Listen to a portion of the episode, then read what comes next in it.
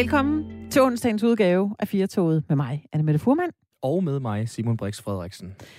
Vi skal til Bornholm, Brix, hvis ja, vi skal klippes. Der er, der, ikke, der er der ikke andet for. Og jeg har regnet lidt på det. Øh, det kommer til at koste omkring en, øh, en 3.000 kroner, inden vi er hjemme igen for en klipning.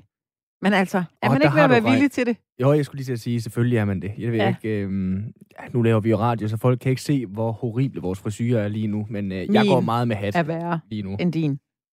Altså, du har øh, kort hår. Jeg synes ikke, det er blevet for langt endnu. Du kan putte lidt i det, så det måske stod lidt op, hvis ja, det var. Ja, det er rigtigt. Mit er helt stemt. Altså, og jeg har købt en hårfarve nu, og hvis min frisør hører det her, så slår hun mig ihjel. Fordi under sidste lockdown, der kom jeg også til at farve mit hår og det kostede mig 1800 kroner at få repareret, nej, nej, nej, fordi nej. det var den forkerte farve, og øh, der var meget vejen. Jeg synes, din ja. skødesløse brug af udtrykket kom til. Måske er det mis. Jamen, du ved, jeg altså, kunne ikke rigtig... Øh, jeg læste forkert på den der Nå. æske. Jeg skulle nok ikke have valgt en mørk brun. Du proppede den for fanden vel selv i håret? Ja, ja. ja, ja. Det var, fordi jeg tænkte, det passer nogenlunde med, med den farve, jeg kunne se på, øh, på æsken. Jeg kom til Præcis. Og farve mit hår. Ja, ja. du ved, hvordan det er. Ja. Øh, det kostede mig mange øh, penge at få det repareret. Ja. Sådan er det. Hvad skal ja. vi snakke om i dag, synes du? Skulle vi tale om det genåbning? Det kunne vi jo godt gøre. Det synes jeg er oplagt, da alle andre taler om det, så vi kan lige så godt lave det til sådan en firetogs klub. Hele Danmark taler om genåbning. Øh, Svend Brinkmann, ja. han taler også om genåbning. Det gør han. Han øh, skrev noget på Facebook i dag, som øh, jeg lige kan læse op her. Frisørerne åbner ikke i København, men det gør tatovørerne på Bornholm. Skolerne åbner generelt ikke, men det gør boghandlerne. Det er forbudt at gå til fitness, men ikke i 7-Eleven. Man må ikke samles indendørs, men gerne være 25 personer til kultur og under åben himmel. Øh, regeringens besked til de unge er, Lad håret gro, tag til Bornholm, få en tatovering, køb en masse øl og nogle bøger om politisk filosofi, sæt jer på klipperne i mindre grupper i solen og planlæg revolutionen. Sådan vil jeg tolke det, hvis jeg var 20 år. og det var altså Svend øh, Brinkmann, som øh, havde skrevet det på Facebook i dag, efter pressemødet, der var i formiddags. Vi skal nok dykke lidt ned i den her genåbning, som altså er blevet øh, fremlagt på et doorstep, som det hedder i dag kl. 11. Der kommer et pressemøde, når vi er færdige med firtoget for i dag kl. 17.30. Det følger nyhederne selvfølgelig også op på i Radio 4. Derudover så skal vi i den her time lige runde filminstruktøren David Lynch, som også har sin egen øh, måde at... Øh, hvad skal vi sige, komme igennem coronaen på. Det kommer vi til lidt senere, så øh, runder vi af med at tale om noget, som øh, er rigtig, rigtig vigtigt i øjeblikket, nemlig satire og det at turde grine. Også selvom der er en øh, pandemi, som øh, gør, at vi skal forholde os til rigtig meget politisk. Så øh, tæt på ja. sandheden, undskyld vi roder øh, den kort radiovis. Der er masser af eksempler på, at øh, satiren den trives i Danmark, og at den også har en øh, vigtig rolle. Har du set det program på DR, der hedder øh, Danmark griner, eller noget i den retning? Øh, nej, det har jeg ikke. Med Martin Brygman. Ja, det er øh, helt det samme take som med den gode Philip. Ja. Øh, hvad hedder han? Vores Faber. Philip Faber. Jamen, yes, vi er på fornavn med ham, så han ja. hedder intet andet end Philip. Præcis. Ligesom Mette. Øh, ja, og der har, de jo, øh, der har de jo lavet sådan lidt det samme med, at man, øh, at man øh, skal grine. Det er sådan lidt samme mm. take med Martin Brygman, der er vært, og så interviewer han forskellige øh, komikere og sådan noget. Øh, den kom ikke sådan helt op at ringe, men det var alligevel meget dejligt, at det eneste, man skulle de her 45 minutter, det var bare at måske trække lidt på smilebåndet. Altså, kan du, nu sagde du til mig lige inden vi skulle sende nu her, jeg, jeg skal synge noget. Var, var det noget, du mente? Ja, jeg tror, vi gemmer det, til min vi stemme det? blev uh, smurt lidt mere. Okay, det er fint. Jeg tror... Uh... Men det er jo fordi, så kunne det jo være, at jeg begyndte at, at grine. Så ja. fik jeg noget at grine af. Så jeg skulle bare høre, om det var en overraskelse til mig og lytterne, eller... Nu har jeg slet ikke tænkt mig at synge. Nej, fint lige. Nu bliver du generet. Øh, synes du, det er sværere at grine for tiden? Eller synes du, du har lettere ved at begynde at grine? Øh, det var et øh, godt og meget eksistentielt spørgsmål. Ja. Det har jeg faktisk ikke øh, tænkt over. Jeg tror sgu, jeg har lige så nemt ved at grine øh, nu, som jeg har generelt. Jeg tror måske bare, jeg har færre ting at grine af.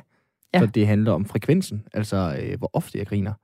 Men kender du ikke det her med, når, vi, når man har det svært, så nogle gange kan man godt, altså man kan grine hysterisk over nogle fuldstændig åndssvage ting. Ja, det kender altså, jeg fordi godt. det hele er så neurotisk lige for tiden, at man næsten ikke kan lade være. Det har du øh, fuldstændig ja, ret i. Det er godt. Velkommen til dig, der lytter med til programmet, og så øh, læn dig bare tilbage og øh, lad dig underholde. skulle jeg næsten lige til at sige. Vi har et øh, fint program rullet op til i dag.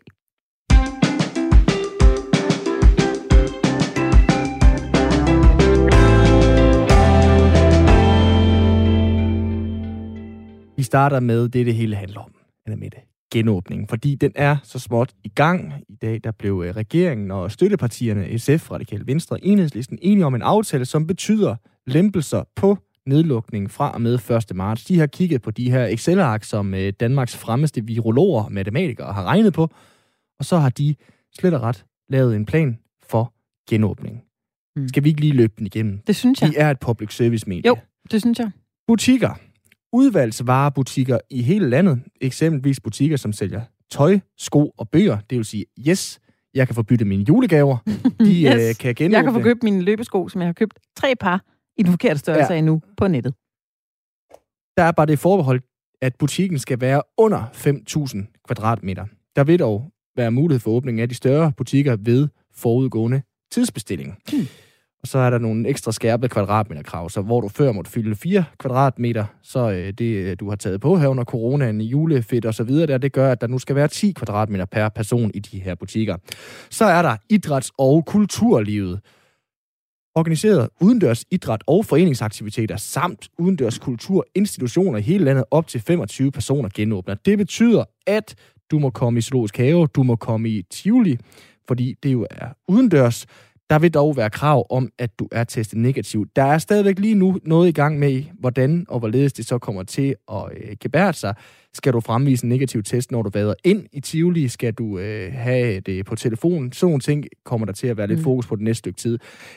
Det gode er jo så, at hvis øh, den skarpe lytter var øh, klar på det, så sagde jeg 25 personer. Der har jo været regnet på 20 personer, når vi snakker udendørs idræt, fodbold.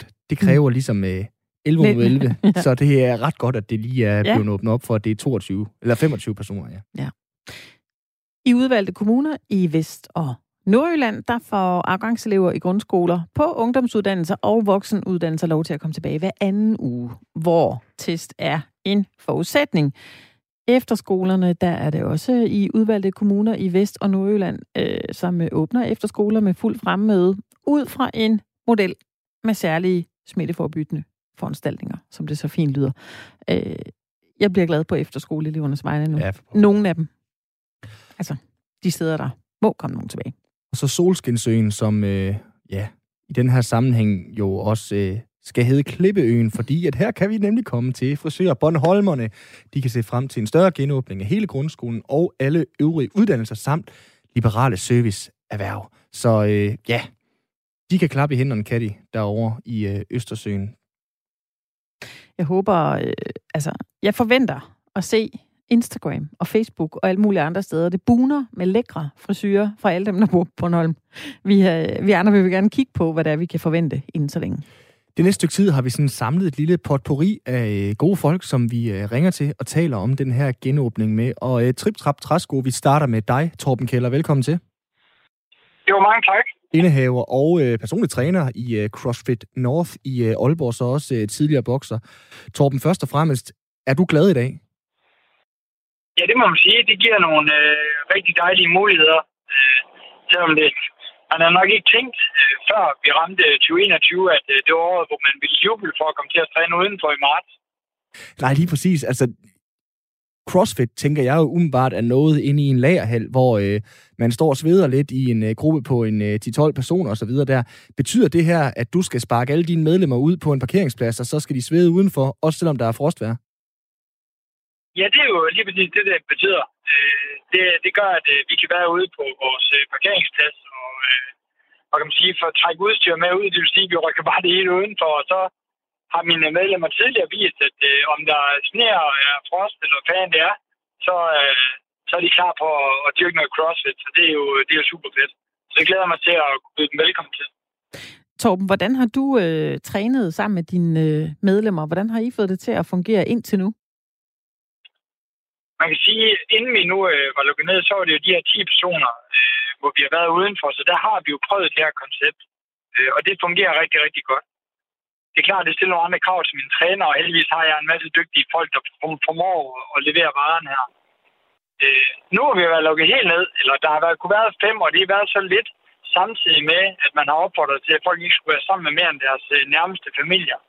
Så har jeg ikke ville lave hold ned ved mig, der gjorde, at folk de skulle mødes på kryds og tværs. Så der har vi følt, at det har været etisk øh, ukorrekt og, øh, at holde åbent. Nu åbner det jo så igen for, at vi kan, og det, det er jo super fedt. Så indtil nu der er den stået på online træninger, hvor, øh, hvor vi har lavet noget og, og vejledt folk i træning hjemme i deres egen stuer og lånt vores udstyr ud, så det har fået, øh, fået sved alligevel. Du sagde tidligere til mig i dag, øh, Torben, at, at øh, med de her godt og vel 800 øh, medlemmer, du har i, i CrossFit North i, i Aalborg, så har det her forsamlingsforbud på, på kun fem nærmest været lidt en forbandelse for jer. Hvordan er det, det hænger sammen? Jamen, det bliver det jo, fordi at normalvis under normale omstændigheder, så har jeg cirka 2500 mennesker igennem øh, om ugen i mit center. Øh, og det er fordi, vi har holdt øh, to hold af gangen, og, og egentlig folk, der træner selv og så videre på kryds og tværs. Øh, det har vi så ikke kunne gøre, og i og med, at vi kun kunne have hold af fem, så ville det gøre, at vi skulle have så stor en holdkapacitet, at det faktisk er uladsiggørligt, fordi at mange af mine trænere jo også er, øh, har fuldtidsarbejde ved siden af, og, og har det her som et, et, et hyggejob.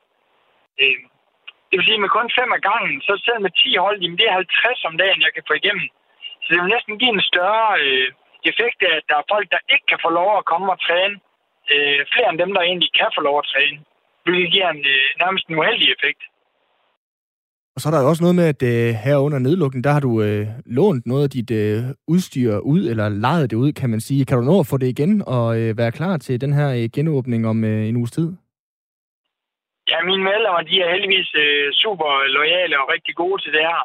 De øh, ved, vidste, at når, da vi lånte det ud som øh, godtgørelse for, at de stadigvæk betaler trolig medlemskab ned hos mig, så, øh, så vidste de også godt, at det var med den her lille arbejderbeje, at øh, når vi fik lov at åbne igen, så i og med, at det tit er nogle relativt korte øh, udmeldelser, øh, vi får, så har vi også brug for at få udstyret hurtigt igen, så vi kan levere vores varer øh, og savne om vores medlemmer. Så, så der har slet ikke været nogen, øh, noget øffen over. Det er nærmest tværtimod. Folk de er ulykkelige over at kunne, kunne få hold igen.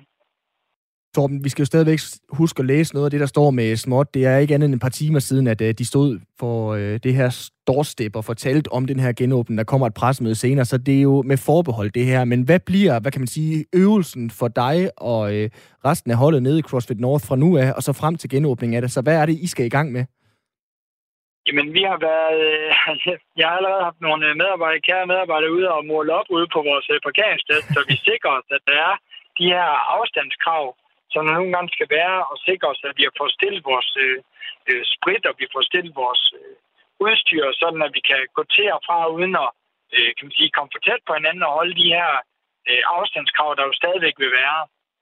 Øh, og udover det, så er der også en masse logistik i forhold til øh, holdadministrationen. Altså, hvordan får vi sat tider op til at få øh, flest mulige hold, øh, uden at overgå det samlede øh, forsamlingsforbud, men også at kunne tilbyde mest muligt. Jamen, øh, rigtig, rigtig god arbejdsløst, Torben Keller. Tak fordi du var med her. Tusind tak, og tak fordi jeg måtte. Ja, selv tak. Altså indehaver og træner i uh, CrossFit North i Aalborg. Det vi gør nu, det er, at vi taler med nogle øh, vilkårlige danskere, bare lige for at høre, øh, hvad tænker du om, øh, om den her øh, melding, som øh, kom tidligere i dag? Og nu kan vi sige velkommen til dig, Michelle Vild. Goddag, goddag. Goddag, goddag. Du er forfatter og foredragsholder. Øh, du skrev et længere opslag på Instagram. Jeg er ikke foredragsholder mere. Jeg har, jeg har en, øh, et arbejdsår på under 37 timer. øh, der er ikke så meget tilbage af det. I gamle dage var du. Side. I gamle dage var jeg. og det gik jo rigtig godt med det. Øh, du skrev længere opslag på øh, Instagram i dag, og her virker du som om, du synes, det er mest trist for de unge. Hvorfor synes du det? Jamen, det er fordi, at altså, jeg har fem øh, teenager på matriklen, Øhm, og øh, jeg ser jo med egne øjne, hvordan de har det. Jeg hører, hvordan de har det. Og vi er en super ressourcestærk familie, og vi er også en økonomisk stærk familie. Ikke længere på grund af mig. Jeg er ikke i stand til at opretholde min egen, øh, mit eget forbrug mere, men min mand er dygtig til at tjene penge. Så vi er ressourcestærke, og vi står godt. Og på trods af det, og på trods af, at jeg synes, jeg er dygtig til at takle det her, jeg synes, de er enormt dygtige, og de har gode vilkår, så ser jeg, hvor meget det tager på dem. Og jeg er også godt klar over, at de vilkår, der er her på matriklen, de er ikke ude i, i det ganske land. Jeg, jeg, jeg, mit hjerte bløder simpelthen for de her unge mennesker. Og jeg synes også, at der er en, øhm, en kynisme, når man ligesom taler om, at de skal lade være med at være så forkælet. Altså et år for mit vedkommende, det er en 48. del. Mm. Det er meget lidt. Men hvis jeg tager de to yngste her på matriklen, som er 14, så er det en 14 del. Og det er ret meget. De har slet ikke det samme udsyn, den samme øh, lange bane, de kører på, som, som jeg har. Og jeg synes simpelthen, at det er så grotesk, at de ikke står forrest i køen, mm. det må jeg sige. Når I nu øh, sidder og spiser sammen om, øh, om aftenen, Michelle, hvis I gør det lige for tiden, øh, og får en Vi spiser en, både en morgen snak. og frokost og aftensmad Jamen, det kunne godt være, at I var så meget sammen, at I tænkte, okay, en gang imellem, der sidder vi lige lidt hver for sig, måske, hvis behovet var der. Men når du nu sidder og snakker med de unge mennesker, som, øh, som I bor med, dem, der er under din vinge, hvad siger de så selv til det her? Jamen, de reagerer meget forskelligt. Nu er der jo så fem her, Ja. og det er sådan, at den, eneste, den ene af dem har Down-syndrom, og hun går på en specialskole, og specialskolerne har på intet tidspunkt været lukket. Så hun Mm. er i skole og mærker ikke så stor forskel. Og hvis jeg kigger på de fire andre, så er der fire dybt forskellige vilkår at, tage sig, altså at kigge på. Der er Mm. to, som er meget socialt påvirket, som virkelig savner. Den ene øhm, har ikke øh, boet her længe nok. Vi er en sammenbragt familie. Den ene har måske ikke boet her længe nok til at have det fundament, man har, hvis man har været et, stykke, et sted langt nok tid. Og Mm. det vil sige, at øh, man måske ikke nødvendigvis er, er nogens etter eller nogens toer, når man laver de her små bitte cirkler af ganske få mennesker, og så bliver man altså meget ensom. Og de to, som klart er mest socialt udadgående, der ser jeg på dem, at det er det, de savner. Så har jeg en, hvor jeg kan være bekymret for, at man sidder for meget ved en computer og bare kigger ind i en skærm og spiser, og så har jeg en, som trives rigtig godt med at sidde og se fjernsyn, men som man måske skal bruge lidt mere energi på at hive ud, inden at mm, der udvikler sig til en hulbor. Men det korte og lange er, jeg synes ikke nødvendigvis, at det er de, de fem unge mennesker her på matriklen, som er, er det, vi skal op og kigge i helikoptersperspektivet. For mig giver det simpelthen bare ikke mening, de valg, der er truffet. I dag har jeg øh, sådan helt galgenhumoragtigt haft en fest over, at der er nogle landsdele, hvor at efterskolebørnene må tage tilbage. Fordi er det ikke typisk sådan på efterskoler, at dem, der går der, de kommer fra alle landsdele. Så det vil i princippet sige, at hvis jeg havde to af mine børn på efterskole, de gik på to forskellige efterskoler, så skulle den ene nu tilbage, fordi det var på Fyn, og den anden skulle ikke tilbage, fordi det var, hvor ved jeg. Altså, det giver simpelthen bare ikke nogen mening. Men er det ikke ret nok for dem, der så kan komme tilbage, som, øh, Jo, hvad det ved er jeg, bor i Jørgen eller øh, bor i Jo, Holstebro jo, jo, og så videre, kan komme på deres efterskole? Altså, de, de, de Jeg bliver er kun glad for de vejen, at på deres vegne, dem der kan komme tilbage. Og jeg må også sige, at jeg er kommet til et punkt nu, hvor at øh, civil ulydighed er min vej frem. Og i sidste uge, der ville vi normalt have været på, på vinterferie, og det kunne vi så selvfølgelig ikke komme. Vi kunne ikke, i hvert fald ikke komme ud af landet. Og så spurgte vi de unge mennesker flere omgange, kunne I tænke jer det, kunne I tænke jer det? Det kunne de ikke. Og det, de egentlig kunne tænke sig, det var, at mig og min mand skred, så de var alene hjemme. Og det gjorde vi så, og så var, øh, var de alene her i huset i nogle dage. Og så delte vi det sådan meget systematisk op. En har tirsdag, en har onsdag, en har torsdag, en har fredag, og der må I have nogle gæster. Og så stod de og kiggede, hvor mange er det, vi må invitere. Og så måtte jeg stå og kigge på dem, og med et blink i det ene øje sige, fire. Men jeg er her jo ikke, så jeg kan jo ikke se, hvor mange der kommer, i håb om, at der var civil ulydighed over hele banden, fordi jeg simpelthen, det giver ikke mening for mig mere, så har jeg svært ved at bakke det op. Nu ved jeg ikke, om du føler det, som om du i røgen i den varme stol øh, øh her, men altså, vi kan jo glæde os over lige nu, at det går den rigtige vej med vaccinerne. De øh, bliver rullet ud lige nu til især de ældre. Det går jo blandt andet øh, den rigtige vej på plejehjemmene, hvor der er sindssygt få smittetilfælde. Er det ikke så måske der, vi skulle lægge vores fokus, og så glæde os over, at øh, for den her øh, befolkningsgruppe, som har været sindssygt hårdt ramt også, at de øh, nu øh, begynder at kan kigge ind i en fremtid, som er måske lidt bedre, end den har været i de sidste stykke Jo, tid, men- frem for at men det fokusere siger- på ungerne. Det er simpelthen, jeg er så glad for deres vejen. Ligesom jeg altid er glad, hvis der er en, der vinder i lotto. Så kan det godt være, at der er en anden, der ikke gør, men jeg er stadigvæk glad på vegne af den, der vinder. Men der er simpelthen bare en for stor gruppe af mennesker her, som sidder og glor ud i, jeg ved ikke hvad. Og vi kan ikke engang give dem et tidsperspektiv. Vi kan ikke engang sige, det er det, du skal. Og bare her i huset, når jeg ser, hvad de har mistet af studieture, udlandsrejser og gymnasiefester og baller og afdansningsbal. Det er jo helt fuldstændig sindssygt en tid, der ikke kommer igen. Og sådan måtte det være. Og jeg forstår godt nedlukningen, da den kom i marts sidste år. Jeg var fuldstændig for. Jeg synes, det blev godt taklet. Jeg synes, vi er et andet sted nu. Og jeg synes, vi kigger for meget på det, der kan måles på et tal, som nemlig er, hvor mange der er døde, eller hvor mange der ligger i respirator, fra, frem for at kigge på, hvordan det egentlig går ude i det store helikopterperspektiv med os alle sammen ude i det ganske land. Michelle, du skriver i, din, øh, i dit opslag her på, på Instagram i dag også, øh, der stiller du et spørgsmål rettet mod Bilka. Vil du prøve at, at uddybe det? Ja, men det, altså, jeg håber, folk kan læse det med den øh, kram humor, der er i det. Der er bare skrevet, hvorfor er alle ansat i Bilka ikke i, i øh, respirator? Og så er der flere, der har skrevet, men det er jo fordi, det er de unge. Så skal vi så ikke sætte de unge til at passe resten af landet, hvis de godt kan passe Bilka uden at blive syge? Og jeg ved jo godt, at det er sat på spidsen. Men helt ærligt, altså, øh, vi, vi, vi kan godt finde ud af at opføre os ordentligt. Vi kan godt finde ud af at holde afstand. Vi kan godt finde ud af at spritte af. Og så altså, er det jo ikke værre, end så må vi gå frem og tilbage. Lidt frem og lidt tilbage, lidt frem og lidt tilbage. Men de unge mennesker, de skal bare i skole, og de kommer simpelthen bare før alt muligt andet. Og det synes jeg godt, jeg kan tillade mig at sige, når jeg sidder og kigger her på mit SE-nummer, som er gået 80 procent ned i omsætning på et år, og i øvrigt så kan jeg ikke få hjælpepakker. Jeg kan i hvert fald ikke finde ud af det. Så jeg synes godt, at på trods af det økonomiske perspektiv, at jeg kan tillade mig at stå og sige, der er simpelthen et udsyn, der er større, og det er de mennesker, der skal rydde op i det her, og det er vores unge mennesker. Tusind tak, Michelle Hvidbrigt, fordi du var med her i øh, programmet, og så pøj pøj derhjemme. Ja, men tak for det. Hej. Hej. Simon, øh, en gruppe, som er øh, udsat, mange af dem i hvert fald, det er, det er de ældre. Ja. Øh, dem er der også rigtig mange af, og der er jo mange seniorer. De har ikke et øh, arbejde, de sidder måske ikke helt så meget på Zoom, mm. som øh, vi to gør hver evig eneste dag, og som rigtig mange andre mennesker gør. Jeg synes jo, at vi er jo privilegeret, vi kan få lov til at møde op og arbejde, ja, i hvert fald nogle ja. timer. Øh, hvis man er øh, pensionist, så øh, har man jo ikke et arbejdsliv, som mm. øh, man skal til hver dag. Der er en socialliv jo ofte dem, man øh, mødes med. Og lige nu kan vi sige velkommen til dig, Lise Akton. Ja, tak skal du have. Du er næstformand hos øh, Danske Seniorer. Hvad siger du til den genåbningsplan, der blev øh, præsenteret i dag? Altså, jeg har siddet og hørt meget nøje efter, men jeg hørte meget lidt om, hvad man vil gøre for de seniorerne i Danmark. Øh, jeg synes det godt, vi kunne øh, blive betragtet en lille smule mere som en del af samfundet, og måske øh, få lov til at gøre lidt mere, end vi har lov til. For mange seniorer, der er det jo det sociale liv i deres foreninger eller på seniorhøjskolerne, der er vigtigt. Og jeg tror simpelthen ikke, at de er værre til at overholde restriktioner. Tværtimod, jeg tror faktisk, de er bedre. Lise, nu øh, kan man jo ikke have to meninger om, at i har været hårdt ramt hos øh, seniorerne, hos pensionisterne, hos de ældre, fordi at øh, nedlukningerne typisk har, øh, har været i, i jeres regi, kan man sige. Nu talte vi lige med en øh, anden lige før, som sagde, hun har især ondt af de unge mennesker, hvor jeg så øh, spurgte lidt til det her med, jamen øh, er det ikke også fair nok, at det er de unge, vi skal til at have lidt ondt af, fordi de ældre har vi haft rigtig meget rundt, ondt af, og de er nu i gang med at blive vaccineret, så skal vi ikke til at glæde os på de ældres vegne. Står du, Lise, og kigger ind på øh, jeres medlemmer hos Danske Seniorer og er glade på deres vejen lige nu, eller stadigvæk bekymret? Altså, jeg, jeg vil ikke sige, at jeg er bekymret, og al ære og respekt for de unge. Øh, selvfølgelig skal de også i gang igen. Øh, men på en eller anden måde, så mener jeg jo, at de har jo livet foran sig. Det har vi seniorer jo ikke.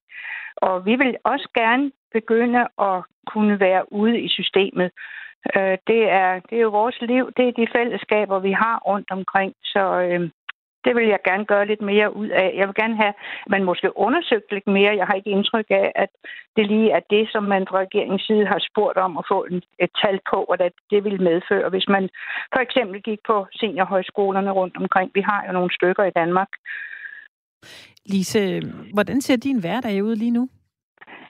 Jamen, den ser ud, at jeg er herhjemme. Jeg øh, går på Zoom, når jeg skal have møder med danske seniorer eller med Finansministeriet, som jeg har haft. Og, øh, og det går dagen selvfølgelig med. Men ellers så foregår den jo herhjemme. Og så en gang om ugen kører op og handler, fordi øh, man skal heller ikke vise sig for meget ud omkring. Men øh, jeg synes også, det er meget stille, og jeg savner mine foreninger utrolig meget. Jeg savner alle de de glade oplevelser, man har, når man kommer rundt til de, de der seniorer, der, der, har, der savner også deres øh, aktiviteter. Mm. For det er jo ikke et spørgsmål om bare at sidde alene derhjemme, og, eller sidde to og to måske, eller man ser måske et par veninder forsigtigt. Øh, det er jo også et spørgsmål om de aktiviteter, som foreningerne og foreningslivet i Danmark kan give de, de seniorer, der er de ældre. Mm. Mødes du med nogle øh, venner og går en tur, eller Hvordan? Ja, jeg går en tur, men øh, ikke så meget det der med vennerne, fordi de fleste af mine venner, de kommer fra foreningerne fra hele, fra hele Sjællandsområdet, så det er ikke så meget, det bliver til med dem. Men mm. vi snakker sammen i telefonen indimellem. Lise, det ville selvfølgelig være flabet af mig at sige, hvad havde du øh, regnet med, men øh, jeg kunne godt tænke mig at spørge, hvad havde du håbet på i forhold til den her genåbning? Fordi vi må jo øh, kigge ned over listen og så sige, at der er altså udendørs kulturinstitutioner, der nu får lov til at åbne i et eller andet omfang, og der er udendørs idrætsfaciliteter, som også øh, åbner. Altså, hvad, hvad, hvad mere har du ligesom øh, håbende på, som kunne komme dig og dine medlemmer til gavn? Jamen, jeg havde faktisk håbet en del på, at vores højskoler kunne få lov, altså seniorhøjskolerne kunne få lov at lukke op. Øh, og så er det jo klart, at der er mange af de seniorer, jeg kender rundt omkring, der går ture mm. og så videre med et par stykker, der har slået sig sammen og går ture. Øh, men øh, det er jo ikke helt det samme som at kunne mødes om en fælles interesse. Og jeg ved, at seniorhøjskolerne blandt andet har været utrolig gode til at øh, holde de restriktioner, der skulle være, inden vi lukkede mm. ned her anden gang. Så det savner jeg meget. Mm. Lisa, har du lagt en plan for, hvordan øh, dit liv så skal se ud, når verden er lidt mere åben, end den er nu? Ja, jeg skal, Hvad skal du? have mere kontakt til mine foreninger rundt omkring og snakke mere med dem og komme ud og høre, hvordan de har øh, tænkt sig at fortsætte. Men problemet er jo, at når der ikke er lagt en plan for fremtiden, så er det jo svært for dem at komme i gang med at lave nogle arrangementer, de har prøvet hele det sidste år at, at lave arrangement til en bestemt dato. Så kom der lige pludselig restriktioner, så måtte de aflyse, og det har de prøvet gang på gang. Og det har været et rigtig stort problem, fordi det er meget aktive, der gør så meget for, at foreningen skal fungere. Så øh, jeg glæder mig til at komme i gang. Det kan jeg godt forstå. Lise, sammen med dig krydser vi øh, fingrene for, at vi øh, snart er ude på den anden side. Kan du have en fortsat god dag, og tak fordi du var med i programmet. Jo, tak. I lige måde, og tak fordi jeg måtte. Det var så lidt.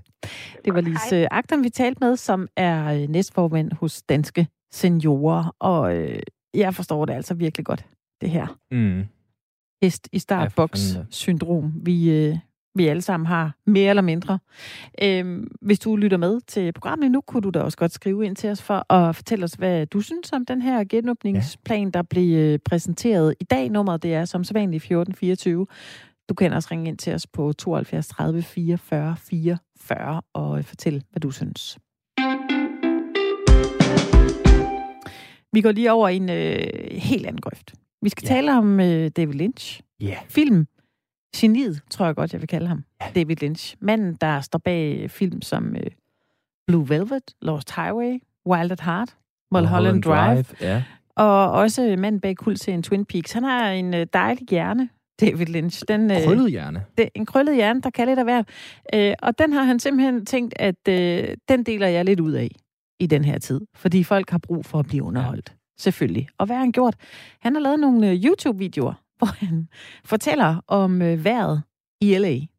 Og det synes jeg lige, vi skal høre her, inden vi øh, snakker videre om, hvad det er for noget.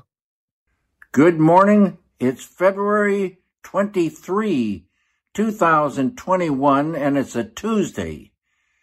Here in LA, another clear, sunny morning, a brisk breeze blowing once again, 52 degrees Fahrenheit, around 11 Celsius.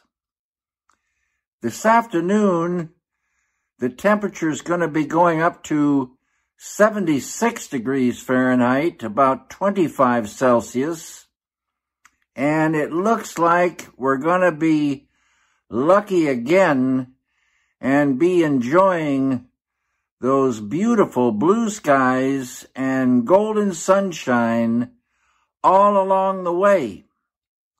Everyone, have a great day. Det var David Lynch Weather Report, og det er altså noget, han har gjort siden øh, i starten, eller cirka midten af november måned sidste år. Der har han lavet en øh, daglig Weather Report. Peter Tannev, go fucking home.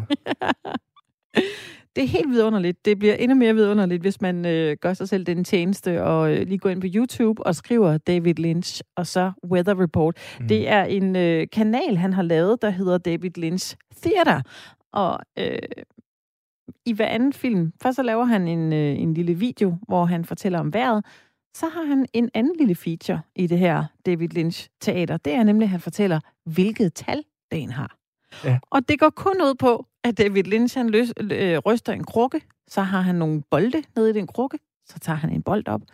Det kunne være bold nummer tre. Mm. Og så siger han, dagens tal er i dag tallet 3. og på en eller anden måde, så giver det jo ingen mening. Og alligevel, så er det jo helt genialt.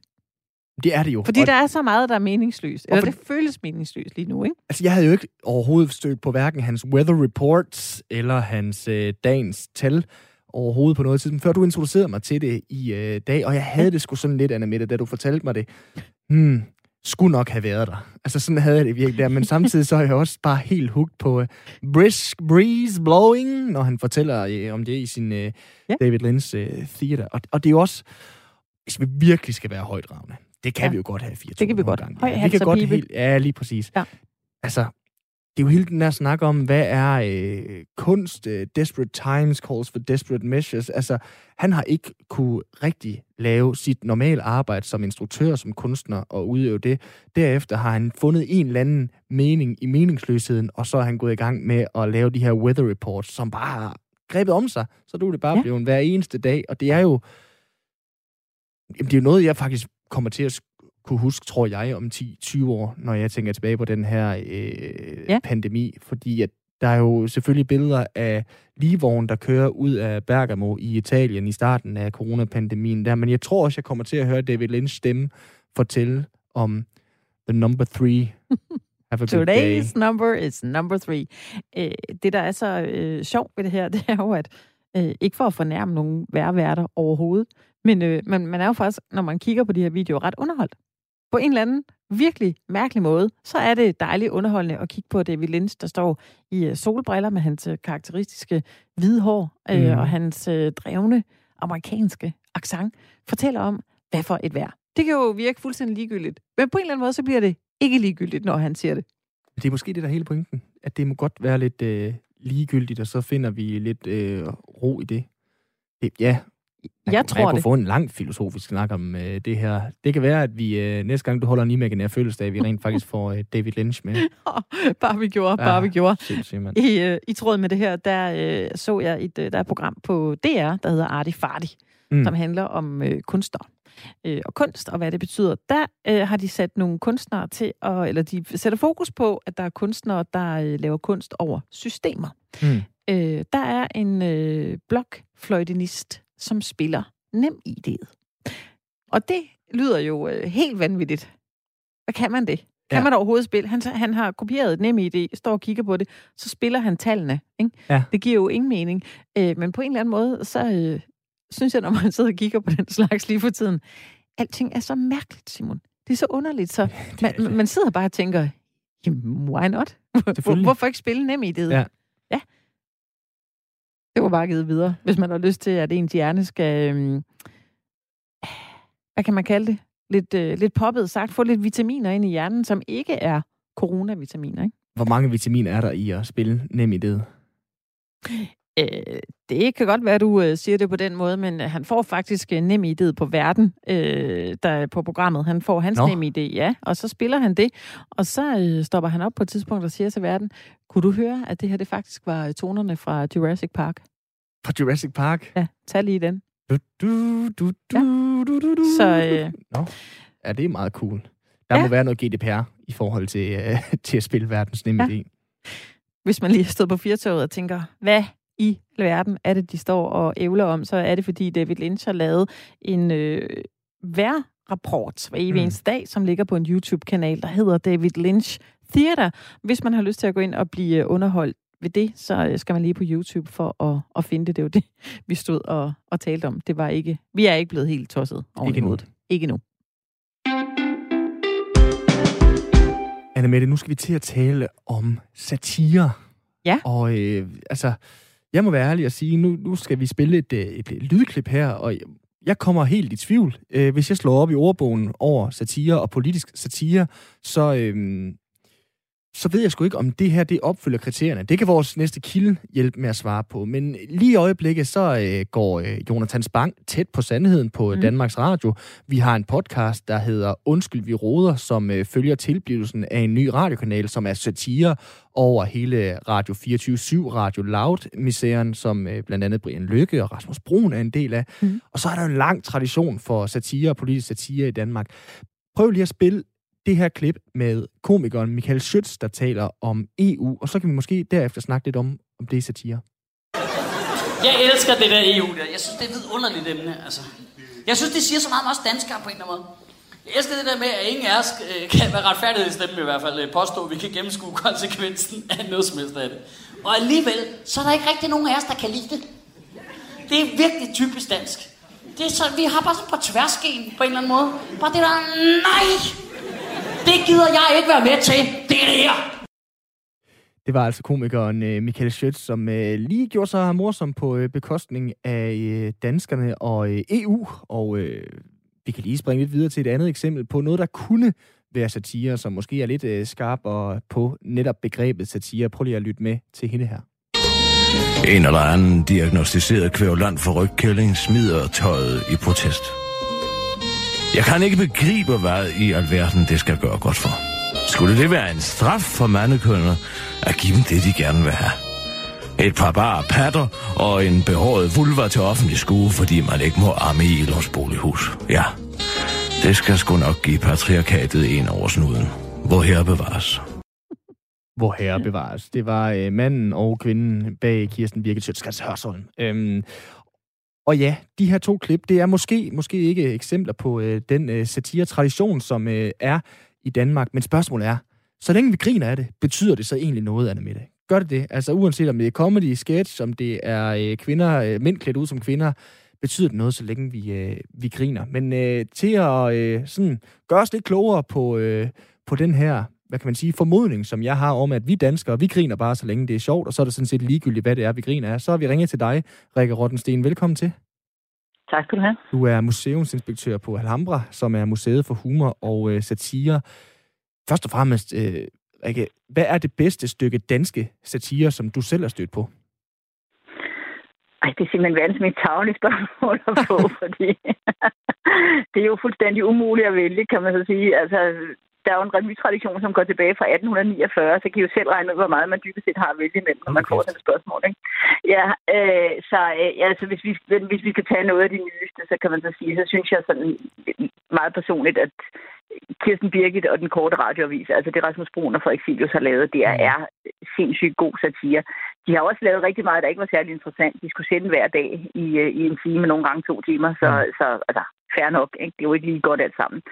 Øhm, men, øh, men inden for en anden genre, hvor man måske kan sige, at det, det er jo der, hvor man kan definere, at det er satire, eller det er sådan comedy, komedie, drama i det hele taget, så vil jeg også fremhæve sådan en serie som Kloven af Kasper Christensen og Frank Var, som jeg også synes er, er knivskarp i forhold til øh, ikke den klassiske politiske satire, men, øh, men jo politisk på en anden måde, i og med, at den handler om, øh, om en meget magtfuld klasse, nemlig den på det tidspunkt der i starten af nullerne jo meget ombejlet kreativ klasse, ikke? Som, øh, som Frank og Kasper i serien jo er en ja, first mover indenfor, mm. kan man sige. Ikke? Og som jo på den måde også får fortalt helt utrolig meget om, om, om Danmark og danskerne i, øh, i den periode. Åh, oh, Rikke, nu er jeg i gang med at afspille både det ene og det andet afsnit af Kloven ind i hovedet, ja, fordi du men lige der sagde er det. også meget at tage imellem, så du skal ikke begynde at spørge, hvad er det bedste afsnit er, så, fordi så... så jeg, jeg, prøver, jeg prøver med et andet spørgsmål så, fordi man kan sige, de her Ja, to tak. øh, eksempler, som du hiver fat i her, den korte radiovis og så øh, Kloven, der tænker jeg, der er vi sat med sådan øh, langt øh, væk fra hinanden, så når mit næste spørgsmål er, hvad er satire, så er jeg spændt på, hvad du svarer.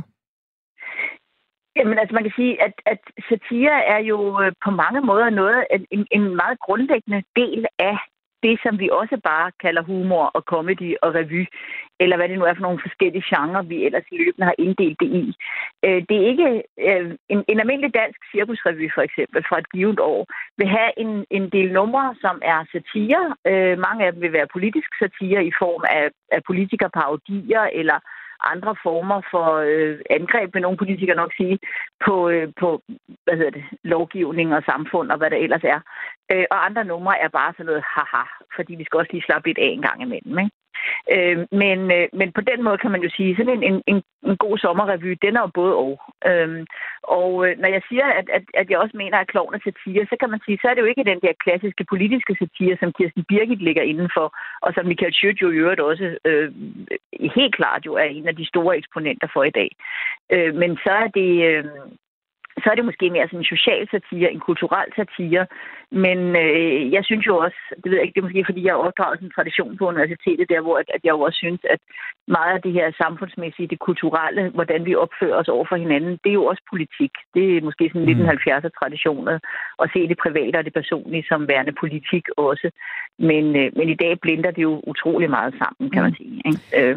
Rikke, lige før der spillede vi et klip med øh, film manden, David Lynch, der lige nu laver ja. sådan nogen, der hedder The Weather Report. Og det går kun ud på, at han fortæller, hvordan vejret er i LA. Øh, fra det filmet fra det samme sted øh, i hans hus, på den samme måde, med nærmest det samme tøj på.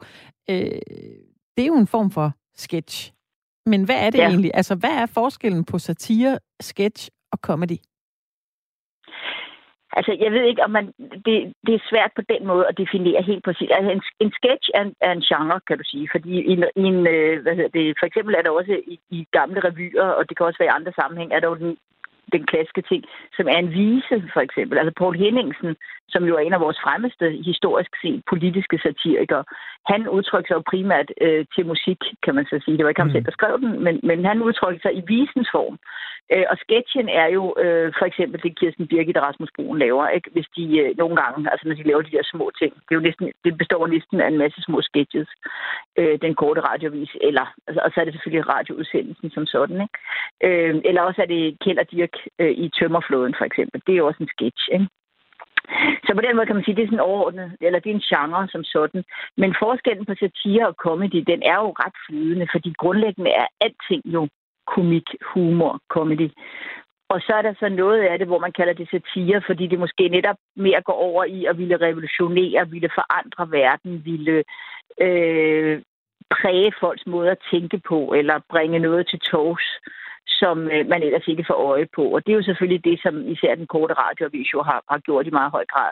Men det er også det, Michael Schødt gør i det her EU noget. Han taler om os som danskere, men, men han har jo blandt andet også forklaret øh, EU-paragrafer og øh, alle mulige lovgivningstekster fra Europaparlamentet har han jo forklaret i sin Schødt-ministeriet øh, med et twist, som er satirisk selvfølgelig, men, men hvor han jo dybest set gennemgår de her ting. Ikke?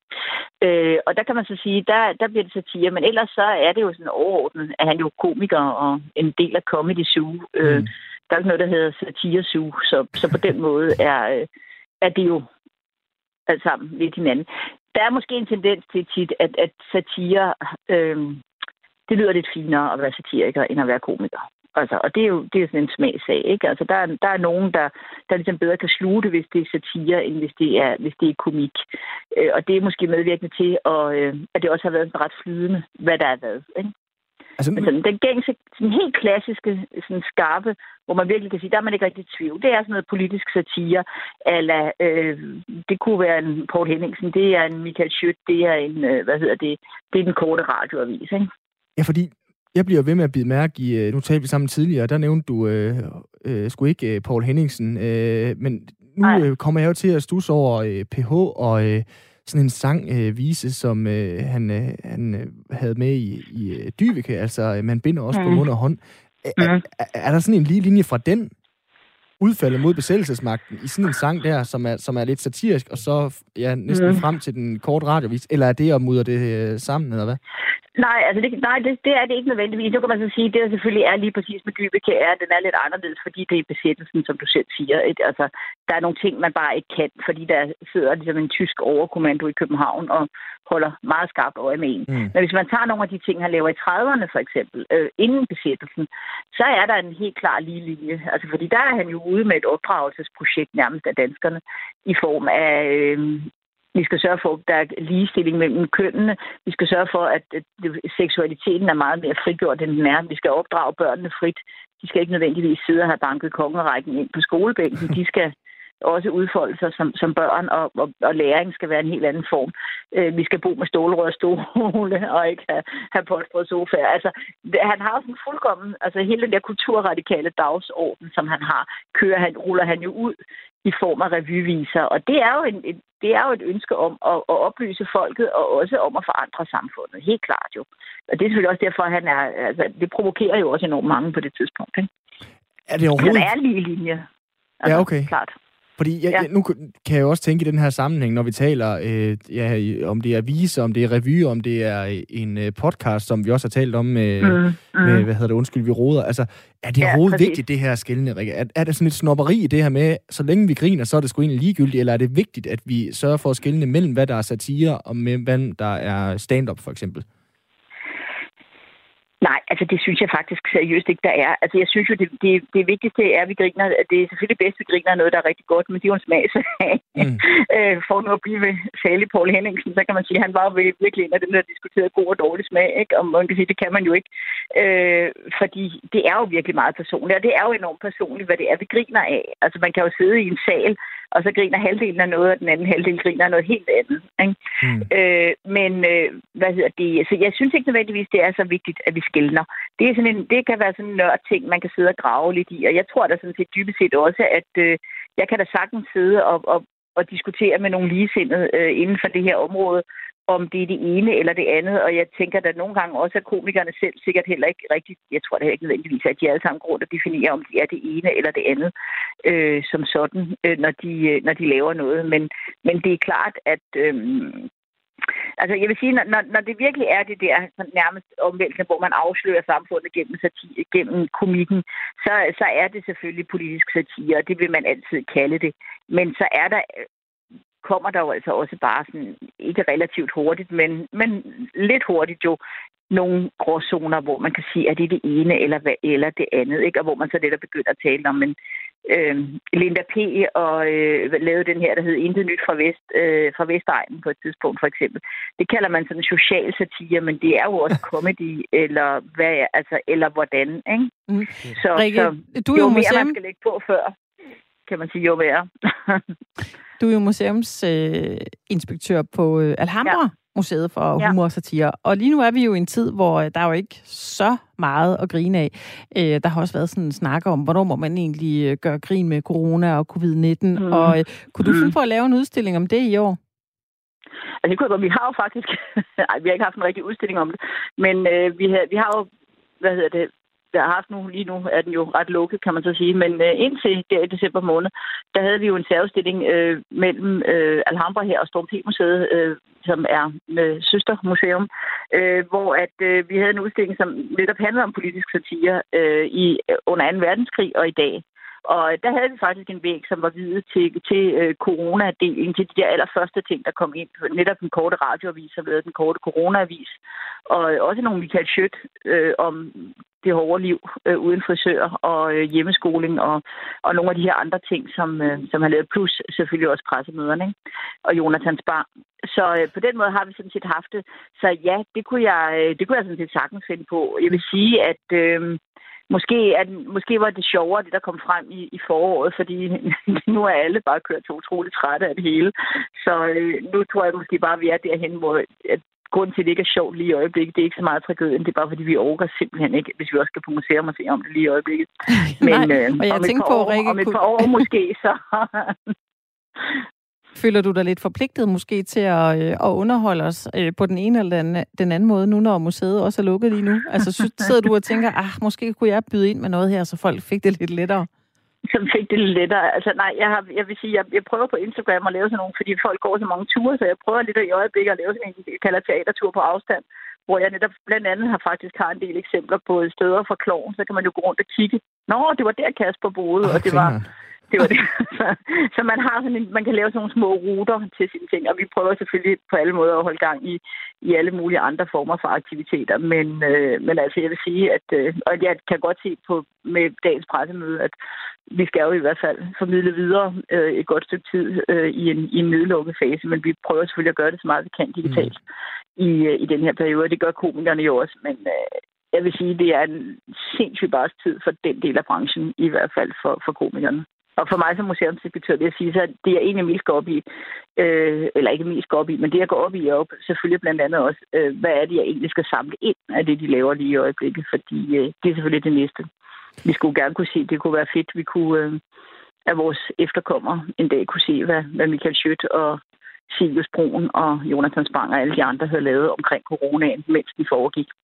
Ja, nu siger du selv, øh, Jonathan Spang, man kan sige, det er jo ligesom den aktuelle krog øh, til at ja. tale det her øh, politiske satire, hvordan den ligesom har det i, øh, i Danmark. Vi, vi ser jo meget sådan, øh, apropos, netop tæt på sandhed med Jonathan Spang, at han øh, i øjeblikket lige skal stå på mål for noget kritik om øh, sin brug af Mette mm. Frederiksen i øh, programmet, ja. hvor øh, Jonathan Spang jo så netop forsvarer sig med, jamen det her, jeg laver, det er altså satire.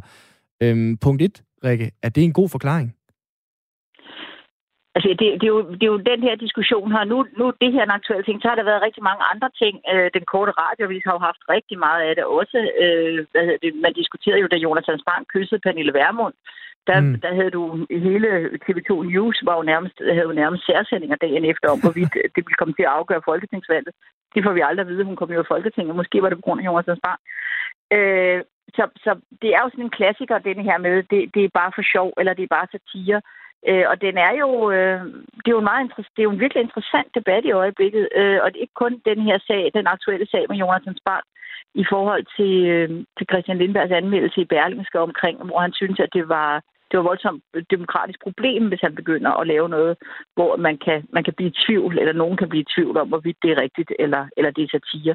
Men det er jo det der satirens og humorens kerne det er jo lidt den der med, at det ligger på kanten. Vi er lidt i tvivl nogle gange. Øh, nogle gange er vi selvfølgelig slet ikke i tvivl, men nogle gange er vi lidt i tvivl. Øh, Ja, for det er jo øh, egentlig sådan punkt to i det her øh, spørgsmål, jeg lige tænkte over. Er, er det så netop et udtryk for, når vi øh, går op på barrikaderne over Jonathan Spangs brug af Mette Frederiksen ja. for eksempel, er det så et udtryk for, at, at vi netop ikke helt forstår, at det er satire, også som danskere?